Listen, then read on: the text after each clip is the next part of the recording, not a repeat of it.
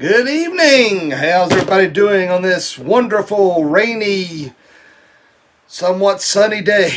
I don't think it knows what to do. One minute it's black and pouring the rain, and the next minute the sun is out, so I'm not sure if the weather knows what it's doing this evening. So either way, hope you're enjoying it, and hope you're able to get your little nap time in. I took me a little nap this evening, this afternoon rather, and felt good. But I tell you what, I feel like I've been run over by a freight train. I never got up. I don't know what's going on there, but might be wondering why I'm wearing my cowboy hat this evening. Well, two reasons. One, my father made it for me, and I'm very proud of it. And I normally don't wear it. I always wear it every morning when I do my morning devotions. As those on social media know, I always wear this hat, do my devotions in. And but another reason why I'm wearing it is because when it gets humid out and I'm letting my hair grow out, my hair gets very curly, and so it is not very manageable. So so it's another reason why I thought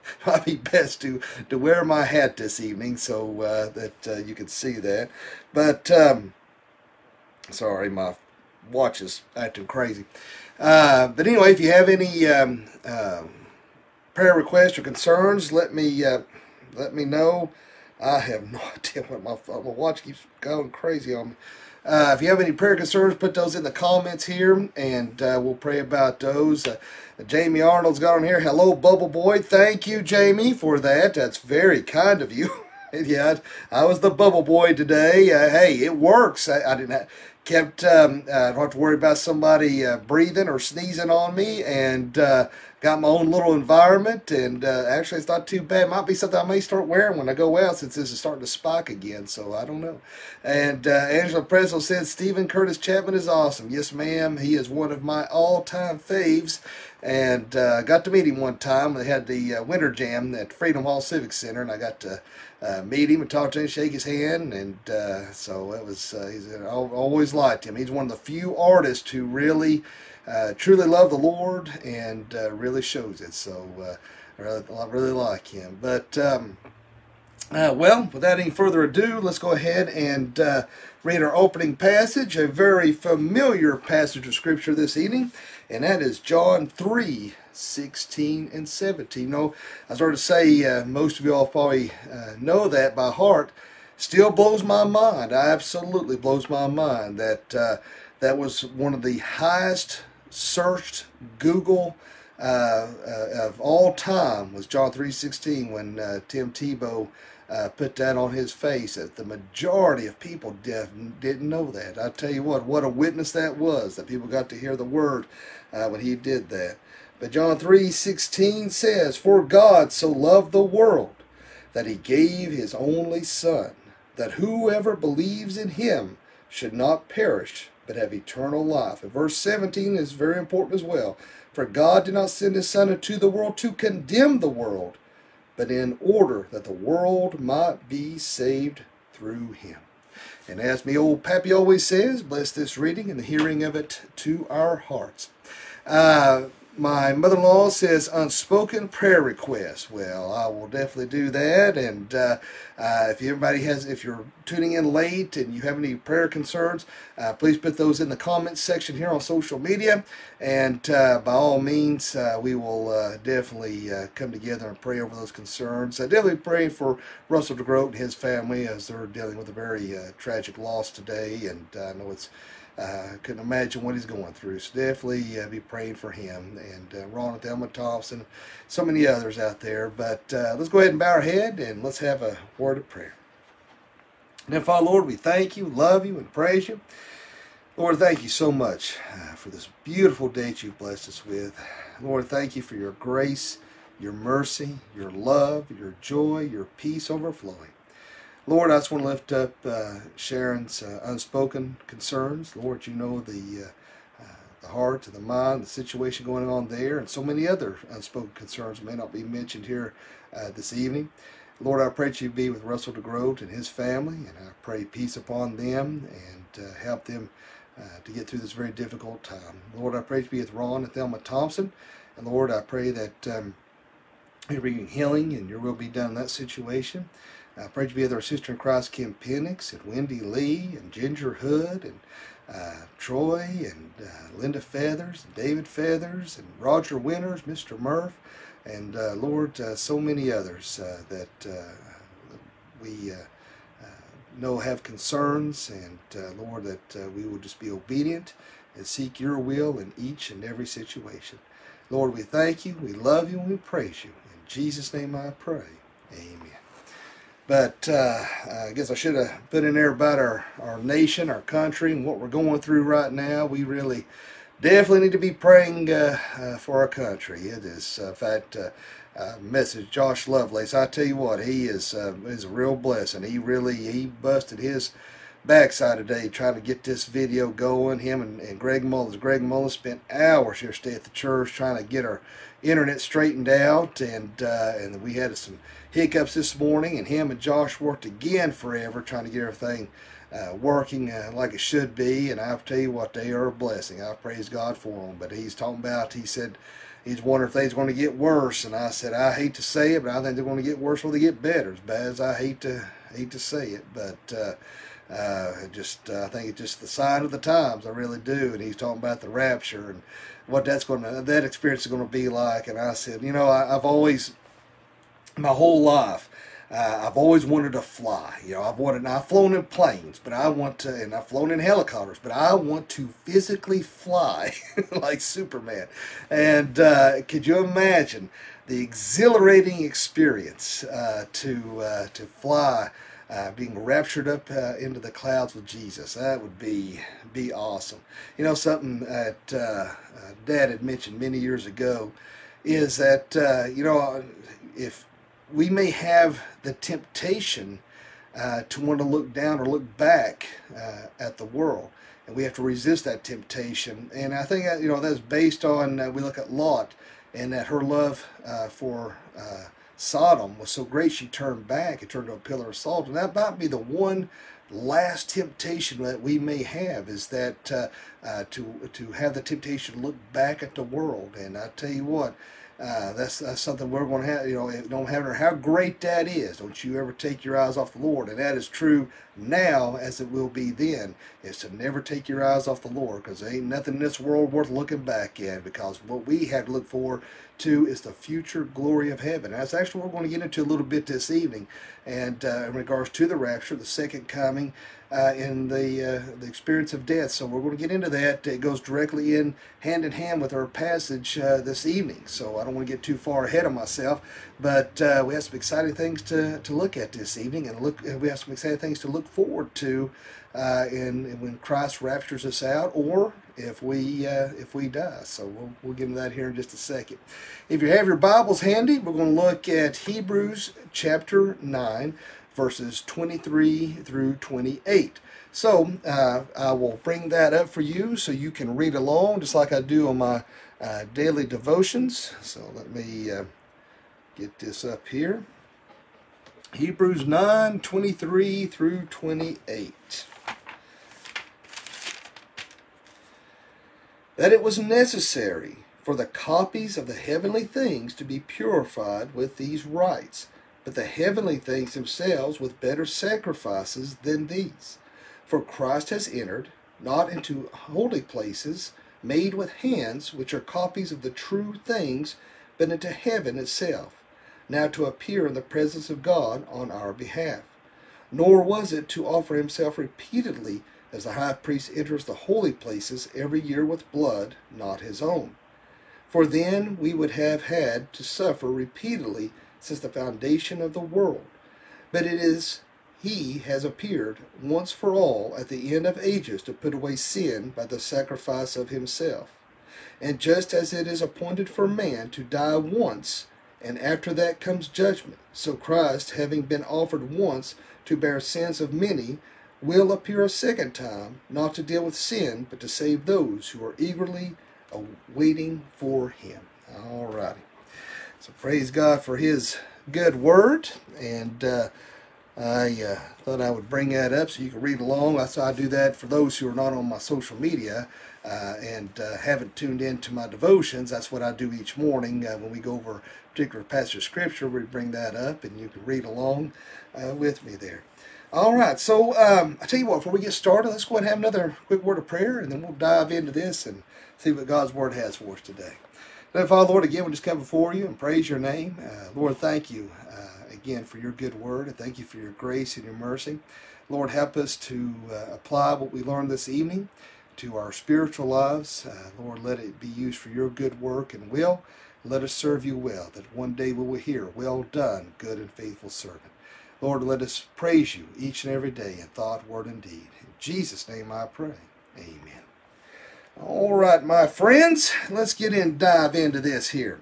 So we see this is that it was necessary. We're looking at verse 23. If you're just tuning in late, we're looking at Hebrews 9:23 through 28. Verse 23, thus it was necessary for the copies of the heavenly things to be purified with these rites, but the heavenly things themselves, which better sacrifices than these. So we see the copies of the tabernacles, the furnishings, the copies of those things, of the heavenly things that were going to be seen, and that be purified with these rites. We're talking, we're speaking spiritually at these types of situations. What we're looking at here, and you know what we're looking at. Okay, let's kind of bring some things into context here. We're looking at the superiority, the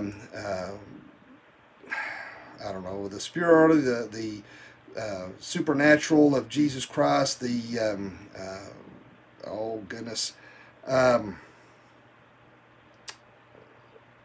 my mind's went blank. I might as well say there, but we're also looking at that sacrifice of blood that Jesus Christ had to shed for our sins. Now, I know that it's what we've been going through in this chapter has been somewhat repetitive, and you kind of think of it. Take and remember the context, what we're looking at, and again. To repeat what I've said before is that it is the urge of the Jews that he's talking to go back to the ways of the old ways of doing things, and he's trying to warn them. It's kind of like a professor. If let's say you're in school, and the professor says, "I want to tell you what I want to say. I'm going to say what I said." And then I will say it again, and then we'll review.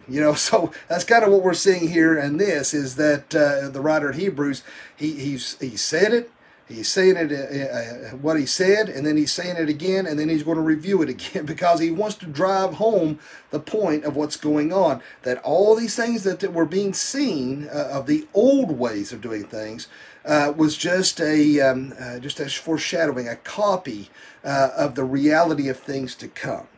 And so it says, for Christ has entered not into holy places. We're looking at verse 24. For Christ has entered in not into the holy places made with hands, which are copies of the true things, but into heaven itself, not to appear in the presence of God on our behalf. Okay, so when we see this here, that Christ has entered not into the holy places made with hands, all right, because you got to remember that the tabernacle, of course, was explained to Moses by God and how to set up the tabernacle and how to make these things. But see, the glories of heaven are there. They're waiting for us, all right? It's not made by human hands. It's not made by man. This is the heavenly glories that God has made, and that Christ, it will, after his death, burial, and resurrection, of course, he will be going back to the full glories of heaven. And could you imagine how beautiful and wonderful that heaven's going to be? I just can't imagine what we're going to see. It's going to be mind-boggling. I mean, man's imagination only comes from God above, obviously. And we can only go so far with that. So imagine what may be lying before us when we get there. Let's see here. 25. Nor was it offered to offer himself repeatedly, as the high priest enters into the holy places every year with blood not his own. Now remember, of course, as we were talking about before, about the blood of bulls and goats. Half the blood had to go here, and the half blood had to go here, and there had to be the sprinkling of blood. There had to be the burning of animals. There had to be the transference of sin to the goat as let loose in the wilderness, and it's had to be repeated year after year after year after year. You know, the Day of Atonement, it constantly had to happen, and really this puts a real zinger or sting, if you will, into the Roman Catholic approach in regards to communion, that Christ is repeatedly being sacrificed, you know, and we see here obviously that he nor was it to be offered himself repeatedly. All right, that it is a one-time deal that Jesus Christ gave his life for us to atone for our sins, a one-time deal only. All right? And we see that here, that enters the holy place every year with blood not his own. He took his own blood with him into heaven to, again, cover for those multitude of sins that we commit on a daily basis. You know, again, we're talking about, Sunday, Wednesday, we're talking about that, and the stench of the air that would have to be present at the constant trying to atone for sins all the time, and again, it only covered so much. But here with Jesus Christ, our sins are covered completely, utterly, and totally. And so, so that's why his blood was pure. That's why his blood was able to cover that once and for all. It didn't have to be ever done again. Verse 26: For then he would have had to suffer repeatedly since the foundation of the world.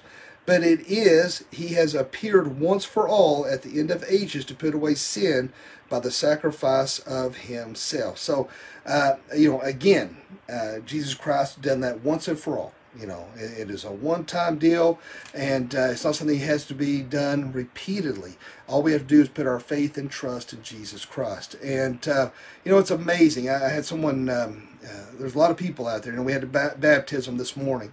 And, that is, I was explaining to this little boy how much, what baptism represents, and how it's the representative of the washing away of the old sins and raising up in the newness of Christ. It's an outward sign of an inward change. But the fact that he accepted Jesus Christ as his personal Lord and Savior, that he was saved, and that we are encouraged to be baptized by Jesus' example, is not something we have to do. And but there are so many people out there who think that you have to be baptized as part of salvation, and nothing could be further from the truth. It is a free gift of God. See, man tries to add on extra things that you have to do in order to attain and keep your salvation. But Jesus Christ, he's saying right here, hey, it's a one-time deal. Put your faith and trust in me, and that's it. That's all you have to do. There's nothing else. You know, just like they were trying to say you had to be circumcised. One of my professors, Dr. Soto, I'll never forget that, because it really put things into perspective in regards to the viewpoint of baptism, and he said replace circumcision with baptism, because they were trying to say basically the same thing. You had to be circumcised in order to be saved, and that, nothing could be further from the truth. And that really put things into perspective for me in regards to that understanding, because there's people that has debated me, particularly out of Church of Christ, who have debated vehemently that you have to be baptized, and that's crazy, man. Like Dad always says, you be baptized, you grow a web between your toes. You're not going to be any more saved than when you make that profession of faith to Christ Jesus. That's it. That's all it has to do. It's a free gift.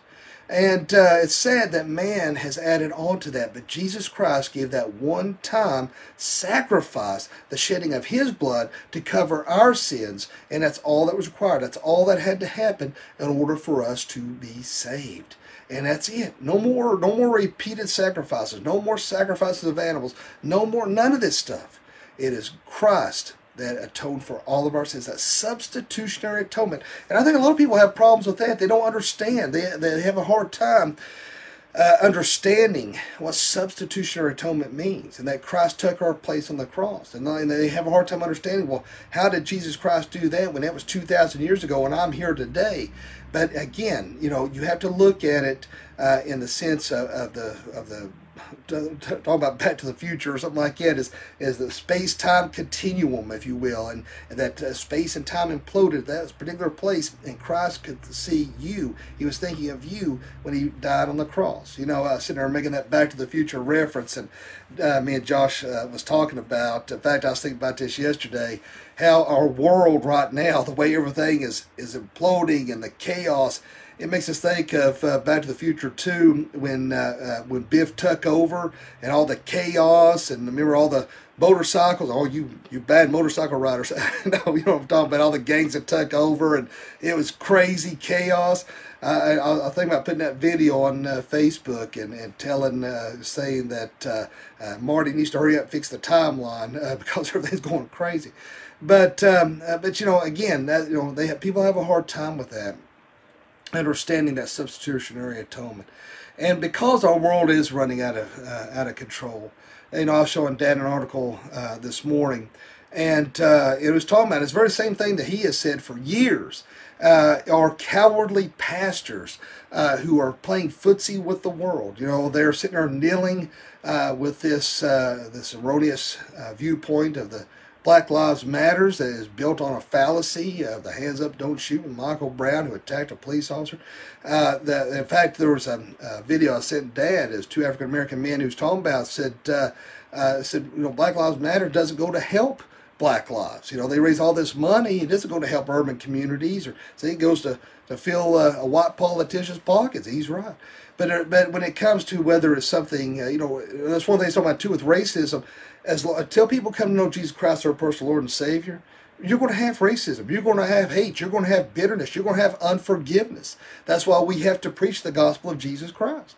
But I'm just telling you right now that with this coming down through the courts, with this ruling, with the LGBTQ going back to the 1965 ruling that you can't discriminate based on race, religion, or sex, and now they've added that into that. That we're going to see some lawsuits and attacks on the church as a result of that, because they know that goes going to go to the very grain of our convictions and of what the Word of God says. And the Word of God is very clear in that regards. And so you're going to see lawsuits. You're going to see more of an attack on the Christian church. But you have cowardly preachers out there who are kneeling. They are compromising with the world. They won't speak out against these things that are attacking traditional family values and roles between man and woman and marriage. They're not speaking out against abortion, which abortion, by the by, is really targeted towards urban areas. And so, you know, you see all these things that are our world is spinning out of control, and there's a lot of pastors who don't believe in the whole Word of God and who are preaching are just apostates. I mean, there's just no way, two ways to look at it. And they're not standing up for the truth of the Word of God. They're not preaching conviction of sins. They're not preaching the need of a Savior. And so you have biblically ignorant Christians out there that when you do speak out, just like the other day, I was telling you all this the other day, this woman was on my social media, and she was asking me in regards to, it might have been about the article about the LGBTQ and the ruling that was just passed. And I told her as kind and as lovingly as I could, backed up everything I said with Scripture, and her response is, well, you need to get rid of your hate, and or you're not going to have anybody in your church, and that you shouldn't have hate in your heart towards the other people. They're good people. That blows my mind. I to this day, I will never understand. I told her, I said, where in the world did I preach hate? I never said I hated anybody. In fact, quite the opposite. I said repeatedly that they are welcome into the church. They need to be there alongside with anybody else in the church. And never once did I hated anybody. But, you know, that is their response.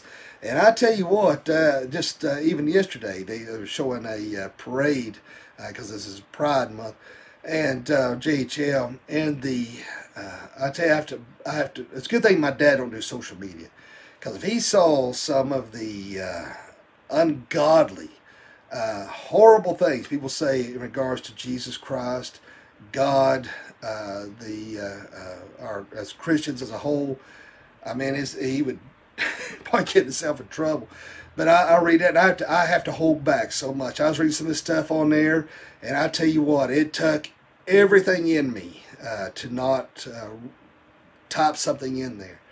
But that's what they want. They want to generate a response. They're trolls. They want to cause anger. They want to invoke an emotion, and that we have to not do that. You know, liberals run on emotion and not facts. We have to be careful to check our emotions and that we are speaking the truth in love, that we're speaking and we're telling about the love of Jesus Christ, so he doesn't condone sin. We don't compromise with sin, but we should point them to the cross. We point them to Jesus Christ, and God will change and transform them and to the people they need to be. But, so be careful, guys and gals, you know, but let's show them Jesus Christ. So anyway, didn't mean to get off on that tangent, but as you can tell, I get a little aggravated, and a lot of what we are seeing today is a lack of parenting, a lack of Christ in the home, and a lack of good godly preaching. I ain't saying there's good godly preachers out there. There are, sadly, they're becoming few and far between, but they're out there. And so, but let's look at this. Now, here's something that, to me, is really the heart of the message that really applies to us today, that it was applicable to them, to the original listeners as well. But in verse 27, it says, "And just as it is appointed for man to die once, and after that comes judgment." Now, remember that we have a birth date and a death date. Now, you know, it is not, you know, I know that some good, well-meaning and intentioned, whether it's pastors or Christians, find that, will say that, well, death is just a natural part of life. Well, I understand what they're trying to say, and I understand a lot of people say that and to try to comfort other people, because when there's a death, it is awkward, it is uncomfortable, you see the person upset, you want to console them, and it's tough, it's difficult, you don't know what to say. And so, you know, sometimes you say a lot of cliched things. But, you know, death wasn't a part of God's original creation when he created man and woman. Death is quite frankly unnatural. But God, all right, remember that we have a birth date and a death date. It doesn't matter, you know, cancer is a horrible and scary word. You know, a friend of mine from high school posted our graduation video from 1991. Hard to believe it's been 30 years since I graduated high school. It don't seem possible. I mean, I honestly remember my dad going to his 20-year reunion. I just and I tell you what, I wish I could get my hands on that video. You got to see him cutting a rug, buddy. He was dancing, he was doing splits, and he got back up. So it is. You, I wish I could find that, show it to you. But anyway, on that video was my best friend Lance. He was like my brother, and he's my brother from another mother. And me and him were very, very close. And I won't lie. You know, that I still think about him, get choked up, thinking about my Papaw Leo, my Papaw Bruce. I know where they're at. I know that I'll see them again. And, you know, just like me getting choked up just now. You know, even, you know, you look throughout the Bible, and even though we know where these individuals are at and where they're going, it still invokes that emotion. It's just like when Stephen was stoned. You know, here he said his face shone like an angel. No, they knew exactly where he went, but they said they lamented. They were still crying. They were still upset. You know, when we see that Lazarus, he died, Jesus wept. You know, when so we see all these things throughout Scripture. Outside of Elijah and Enoch, we know that everybody has, you know, until Jesus Christ returns, we all have an appointment to die, and it still saddens us to lose a loved one. But here's the thing, you know, that cancer word is a horrible, scary word, and when you hear that, most people automatically think a death sentence, and that's not necessarily true. There's a lot of people who's been healed from cancer, but it doesn't matter. Whether you've been diagnosed with cancer or you haven't, God has made the appointment as to when you're going to die. All right, it's not random. It's not you still have a quality of life. You know, it doesn't mean that you can just go out and just run off the top of a building and say, "Hey, look at me! I'm going to jump off the 10-story building, and I'm not going to die any sooner than God wants me to." Well, that's pretty stupid.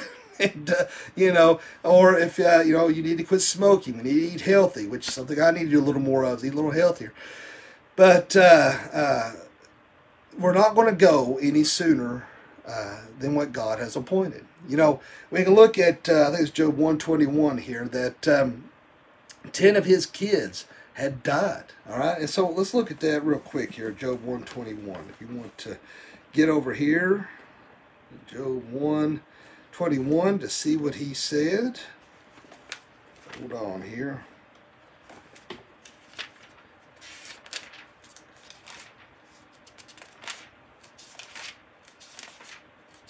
Well, I'm in Job. Just trying to get over here to 121.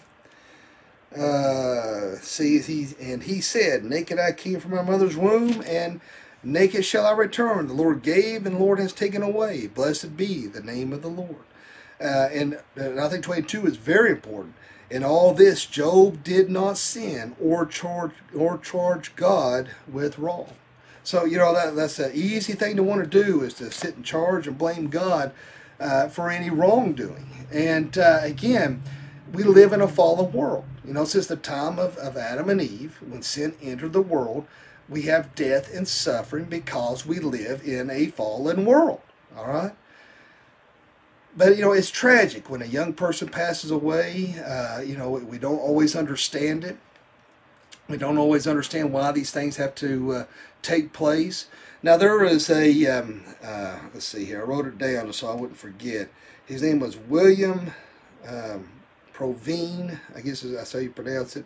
He is a historian of science at Cornell, and he was trying to say that that evolution dictates there's no intelligent design, and that when we die, that's just it. There's no more. That's it. There's nothing else left.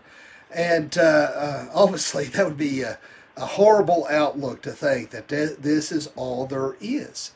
But we know that Jesus Christ come to save us, to offer us eternal life. And so we have that appointment date. You know, there's a lot of appointments we don't like to keep. I don't like going to the doctor. I don't like going to the dentist. Now, I have a great dentist. Dr. Stevens is probably one of the finest, greatest dentists out there that I've ever had the pleasure of going to. And in fact, he's probably one of the few dentists that my kids didn't mind at all going to, you know. And that is rare for a kid not to be upset to go to the dentist. But there's a lot of appointments we don't like to keep, and I don't think death is one appointment we want to keep. But it's going to happen. You know, if Jesus Christ tarries, it's going to happen. Like I said, outside of Elijah and Enoch, we're all going to face death. Now, if Jesus Christ returns, that's going to be awesome. That goes back to what I was talking to earlier, that me and Josh was talking about, when Jesus Christ raptures us out, that rapturo, to be caught up, I hope that I'm alive when that happens. Oh my gosh, could you not? That would be awesome. And all these deniers, the people who accuse us of being ignorant and stupid, the look on their faces, boy, would that be fun to take a picture of that when we were raptured out of here. But we're going to be gone in an instant, a twinkling of an eye. In fact, you know, before I even knew I was going to be studying and teaching on this evening, I had shared a video, and I've shared it before within the church, and for whatever reason, it was on my mind, and I shared it again because I told everybody, I said, you better be ready, and because... and what it was showing a minister, and he was talking about the rapture. He said Jesus Christ could come right now, he'd come any second, and all of a sudden, boom, man, you just hear like a thunder, and just within an instant, all these people disappeared, and there's a handful of people, and they're looking around, and they're hitting the ground, and like, oh no, and because they wasn't prepared, they wasn't ready for what was to come. And so that was the whole point of me doing that, is I want, because in the light of what's going on in recent events, we need to make sure that we have our hearts right with Jesus Christ, that we are prepared, that we are ready to meet Jesus Christ. And we're going to get into that in just one second here. I got some verses to look at on that. But let's see here. Let's see. I was trying to find something here. Verse to read here. Give me just one second here. I want to look at Romans 5:12. I think that's the next one I was wanting to look at just real quick here. Going along with what we're talking about. Romans 5:12, therefore, just as sin came into the world through one man and death through sin, and so death spread to all men because all sinned. So again, going back to that. You know, again, having that appointed time to die. You know, you're not going to go any sooner than what God has ordained it to be.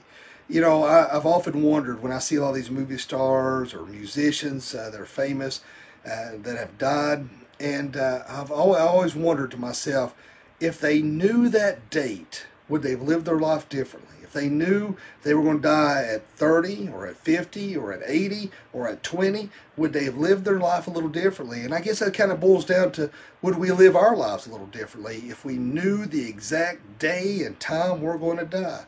I kind of wish I knew in a way, because I think that the reality of that, it's strange that we don't think of the thing that we concentrate on, things that don't matter, and the little things that doesn't matter at all, but we don't concentrate on the big things that do matter, and that is living each day for Jesus Christ. You know, there was Jonathan Edwards, and he thought he would take the smallpox vaccine when it first come out, and as a preventative measure.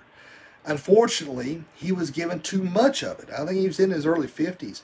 I want to say 54 or something like him, but he was given too much of it and contracted smallpox, and so he was going to die. And so, sorry, I lost my train of thought there. I thought I heard somebody walking in here, but I swore I heard somebody. But anyway, I thought he was going to, and so he contracted. He was dying. I mean, there's no way around it. And so he called his daughter over there, and was telling her, hey, you know, things he wanted her mother to know, his wife to know, and that he loved them, and not to, everything's going to be okay. And at the time that they thought he had died, he closed his eyes, they thought he had died. And all of a sudden, he opened his eyes, and he says, trust God. You know, have no fear, trust God. And, and that's really what it boils down to, is trust God. Don't have any fear.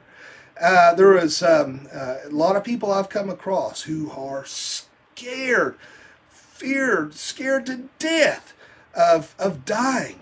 But it's really something we should meet with joy, because we know where we're going. This is not the end. And God's Word tells us time and again that that Christ is with us, whether it's through life or through death. And go along with that, if we look at Psalm 139:16, hold on here, in regards to our appointment of death, it just dawned on me to read that real quick. Psalm 139:16. Hold on here, let me get over here.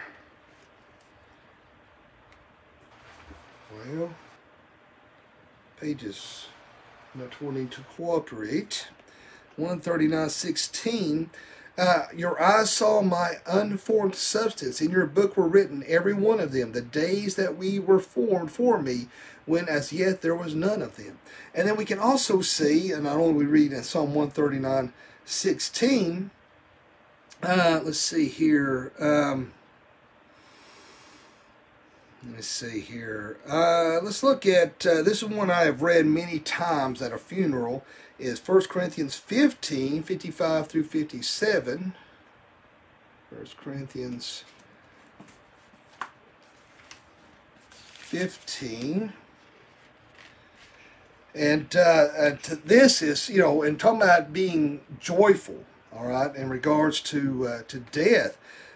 we can see here, "O death, where is your victory? O death, where is your sting? The sting of death is sin, and the power of sin is the law. But thanks be to God, who gives us the victory through our Lord Jesus Christ. Therefore, my beloved brothers, be steadfast, immovable, always abounding in the work of the Lord, knowing that in the Lord your labor is not in vain." So again, we see this, that death has no, there's no sting of death, there's no victory over us, because Jesus Christ has overcome sin and death. And we place our hearts and our minds, we give our lives over to Jesus Christ.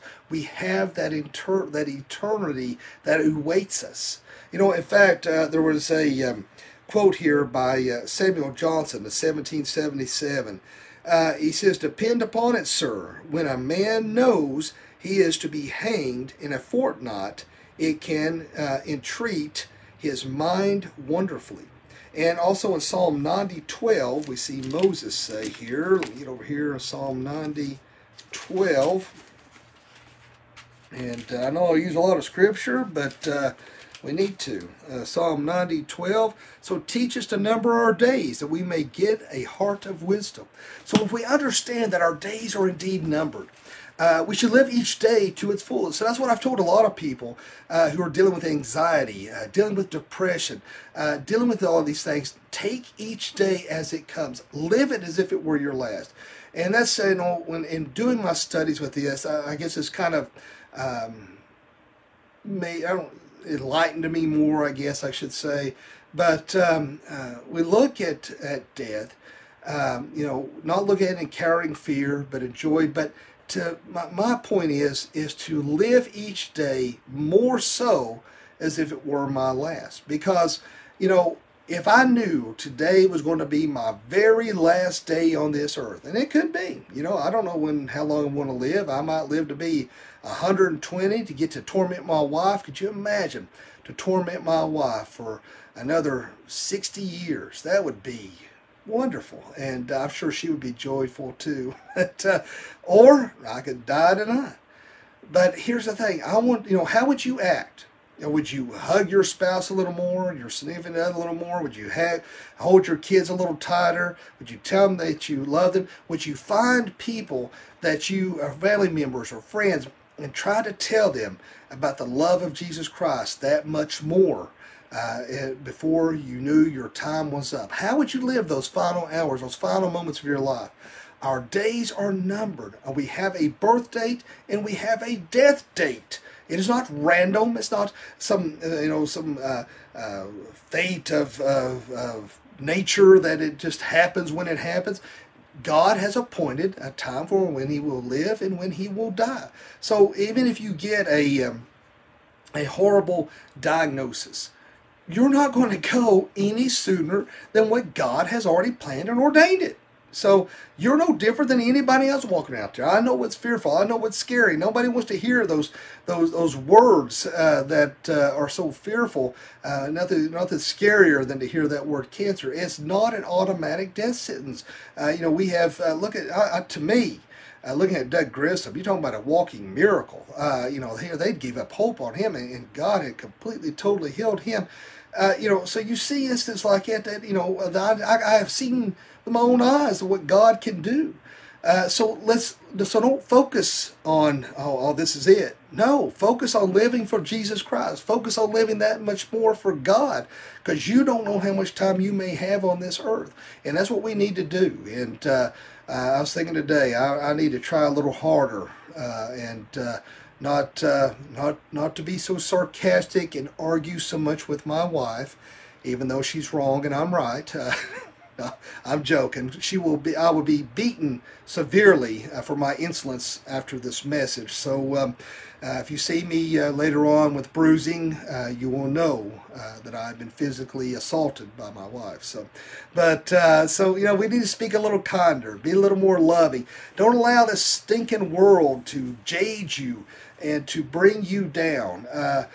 You know, Dad's talking about this morning, he's having to scale back a little bit on watching a little bit of some of this news and stuff. And it's tough, I'll be honest with you. I'm like him. You know, you watch this stuff on the news, you watch this stuff on television, you watch on social media, and it makes you angry. It makes you want to just you know, take up arms and let's have at it. You know, I think it's a lot of that Southern attitude of rebellion. And that kind of goes with another area of controversy right now, but I won't get into that. But anyway, so it is, if you want to know what I'm talking about, email me, I'll explain. But, you know, I think it's that part of that rebellion aspect. You know, we just don't put up with it. But our focal point should be spreading the love of Jesus Christ, telling others about Jesus. Let's not waste time on the hate and the bitterness that the media is trying to suck us into. I mean, who do you think is trying to cause this division? You know, and I said this the other day, I don't find it any coincidence that the impeachment trials failed, the virus failed, the economy's coming right back and booming just again, and then all of a sudden there's rioting and domestic terrorism, if you will, is what I call this in Antifa. And now they're trying to say that the virus is spiking again. I don't find it any coincidence. Oh, and by the by, I saw where they're trying to say there's another Russian collusion kind of thing going on. So, you know, it is, they're trying everything to keep the, make the November elections to go the way, for the liberals to go the way they want it to go. So, but anyway, let me get back to what we're talking about here. I don't want to get too political. It's too easy sometimes to do that. But here's the thing: Jesus Christ gave His life.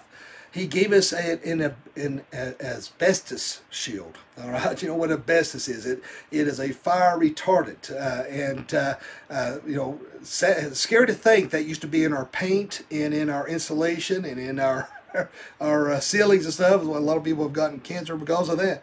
But let's look at Romans chapter 5, 9 through 10. We looked at Romans 5, 12 a minute ago. Let's look at Romans 5, chapter 5, 9 through 10 here. Get over here, Romans 5. 9 and 10 says, "Since therefore we have now been justified by his blood, much more shall we be saved by him from the wrath of God. For if while we were enemies, we were reconciled to God by the death of his Son, and much more now that we are reconciled, shall we be saved by his life." See, remember that's why the priests were doing what they were doing. They were trying to, to bring somewhat of a talking to God, trying to reconcile us. And you can imagine when the priests were going in and trying to reconcile and talk to God on our behalf. You know, they waited impatiently. You know, the seconds probably seemed like hours. You know, waiting for him to be revealed and to come back out and say, "Yeah, everything is good. God accept our what we sacrificed here." But see, Jesus Christ, He reconciled us between us and God. He is that mediator between us and God. He talks to God on our behalf. He bridged that gap because of sin that separated us. He reconciled. His ultimate sacrifice on the cross, His blood shed, atoned for those who will pray and accept Him. His free gift of salvation has reconciled us between us and God.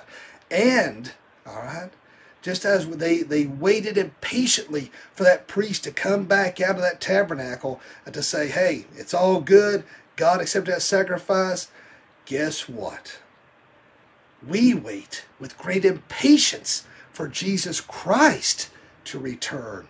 And because then we know His promises will be fulfilled, full and complete. We get pieces, we get parts of that promise now. We get some of that grace now. But the full extent of His promises will be completely given to us at that moment when He returns. Now, let's be careful. There's a difference between the rapture and the second coming. This is what I put on the video I shared the other day, because a lot of people confuse the two between the rapture and the second coming, and they are distinct differences. Now that brings us to verse 28. It says, "So Christ, having been offered once to bear the sins of many," all right, "will appear a second time, not to deal with sin, but to save those who eagerly are waiting for him." Now we're going to look at it in just one second.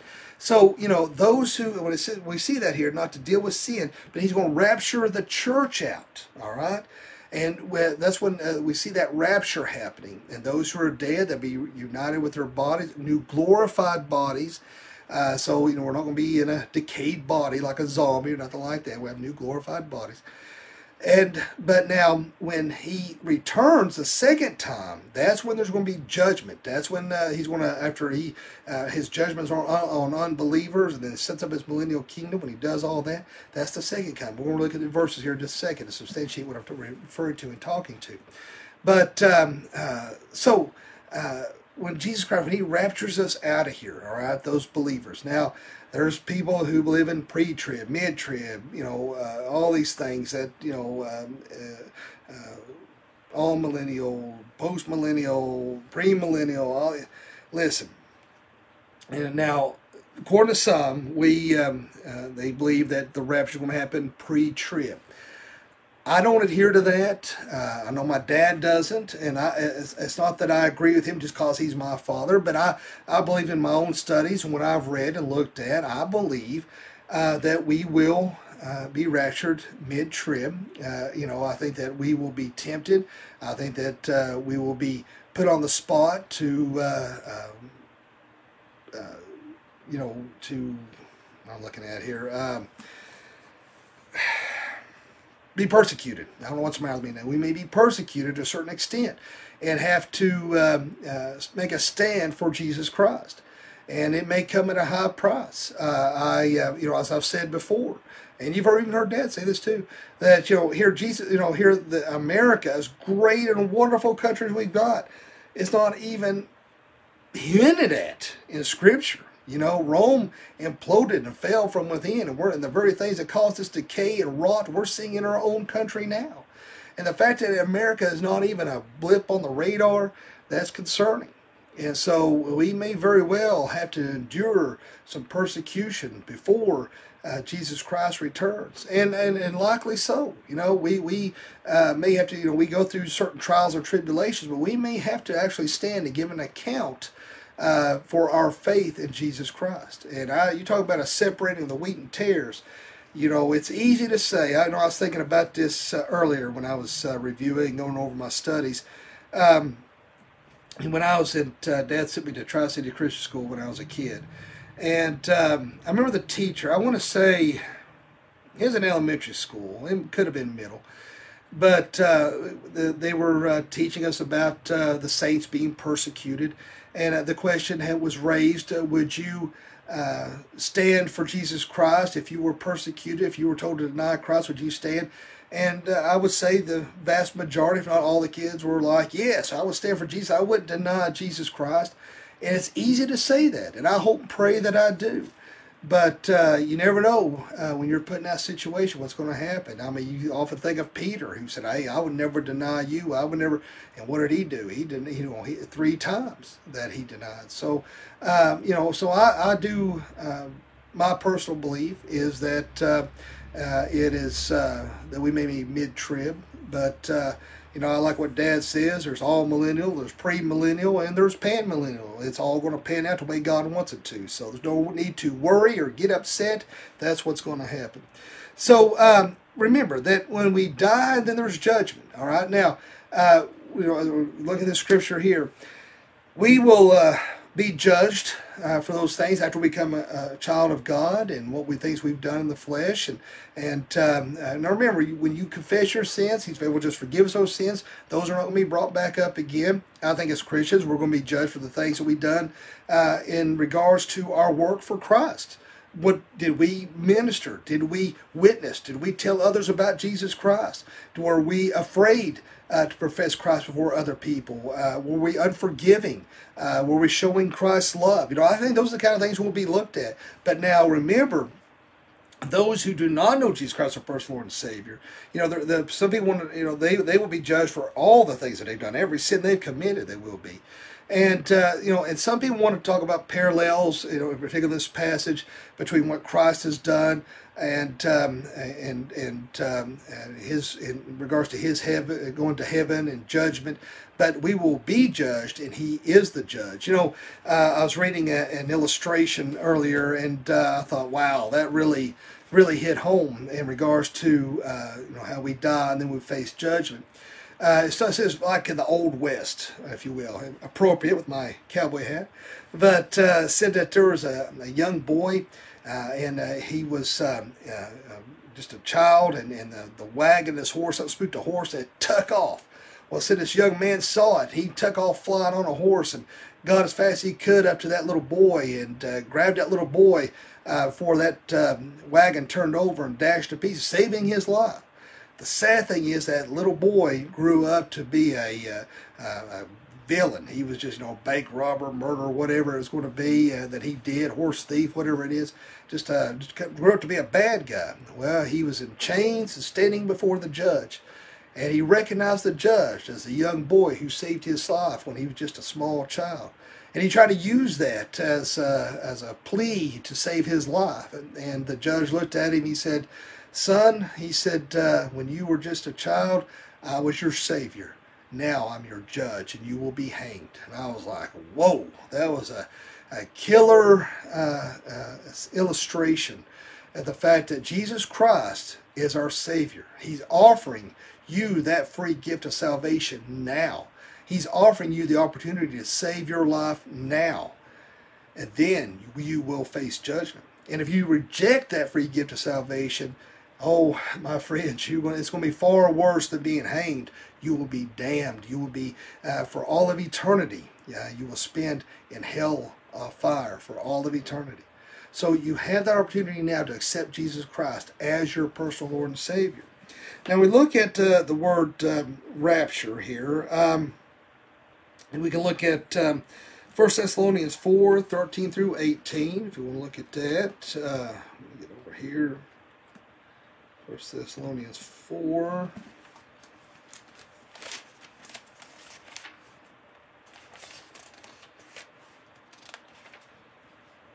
13 and 18.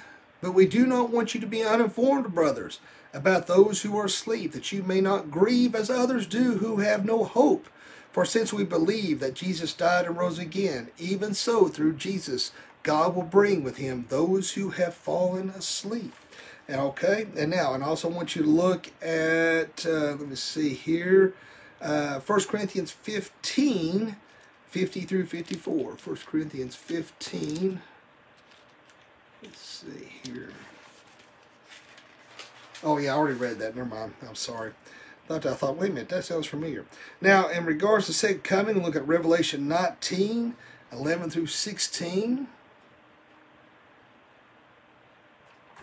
Over here.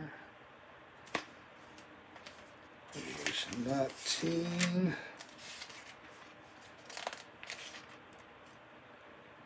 Let's see. "Then I saw heaven open, and behold, a white horse. The one sitting on it is called Faithful and True.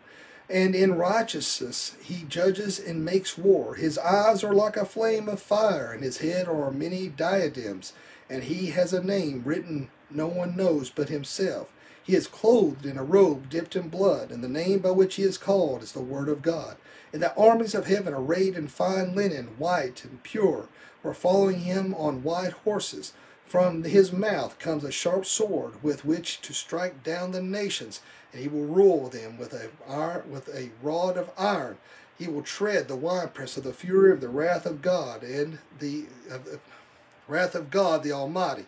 On his robe and on his thigh, his name written, King of Kings and Lord of Lords." So there's going to be that distinction between the rapture and the second coming. And I wanted to make sure I pointed that out because, like I said, I had an individual who wanted to debate me, or I don't know so much debate me, he made the comment that they were one and the same, and it's two different scenarios.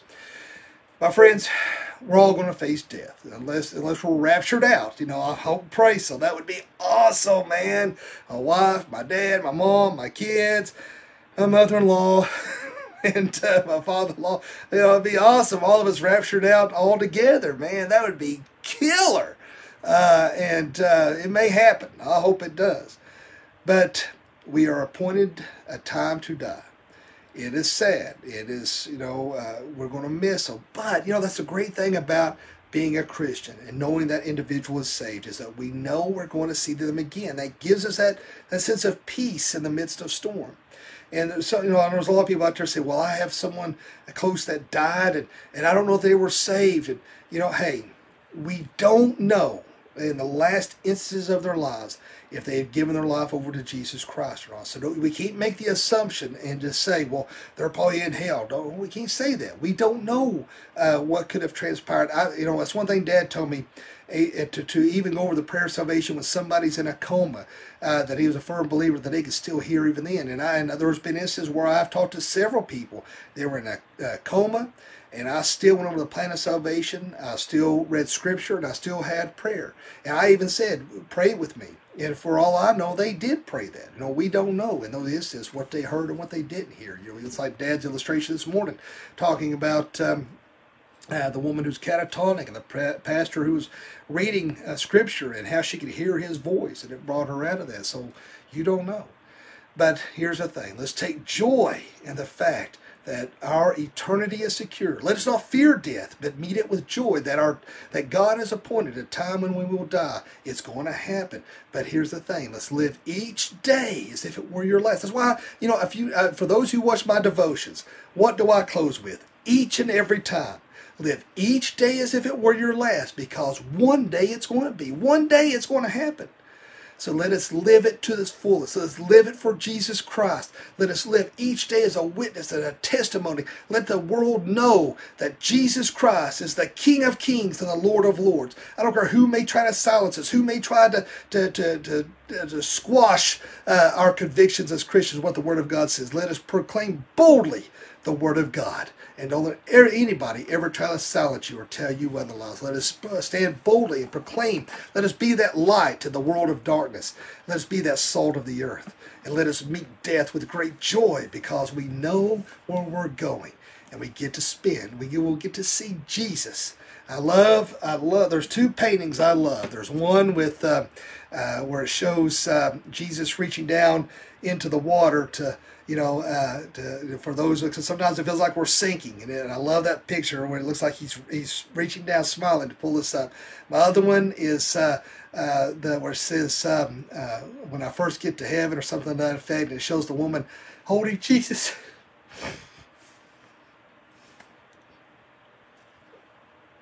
She's holding and hugging Jesus, and she's smiling with tears. I cannot wait for that day to get to see Jesus Christ. It's going to be a wonderful experience, and I'm excited and looking forward to it. My friends, if you are watching today and you don't know Jesus Christ, your personal Lord and Savior, I beg you, I implore you to give your life over to Him today. You've got a chance. This may be your last chance. Don't waste it. Let us pray. Now, Father, Lord, we thank you, we love you, and we praise you. Lord, thank you so much. Thank you, God Almighty. Thank you, Jesus, for your free gift of salvation. Thank you for your grace and your mercy. It is your grace that you tell us that we have an appointed time to die, so that we can be prepared and we can understand, and that we can live our life to its fullest for you. And Lord, for anyone watching this evening that doesn't know you, let him pray this prayer. Dear God, forgive me of all my sins. Jesus, I know you died on the cross for me. I know you rose from the grave for me. Come into my heart and save me. Fill me with the Holy Spirit. Lord, be with our nation. Bring peace upon our land. Touch the hearts and minds of these people like never before. Let them come to know you before it's too late. Lord, I praise your holy name. Lord, thank you for all your many wonderful blessings. In Jesus' name I pray. Amen. Well, friends, I thank you for watching this evening. And don't forget, for those on the website, if you want to tune in live at 7:15 in the morning, those on social media as well, 7:15 every morning, I do a little 20-minute devotion, 15 to 20 minutes, sometimes 25, may even be 30, who knows. But do a little devotion, live devotion each morning, and then we'll meet again, Lord willing, 7 o'clock on Wednesday evening. Hope everybody has a great day today. And guess what? Live each day as if it were your last, because one day it will be. Thanks for watching, and God bless.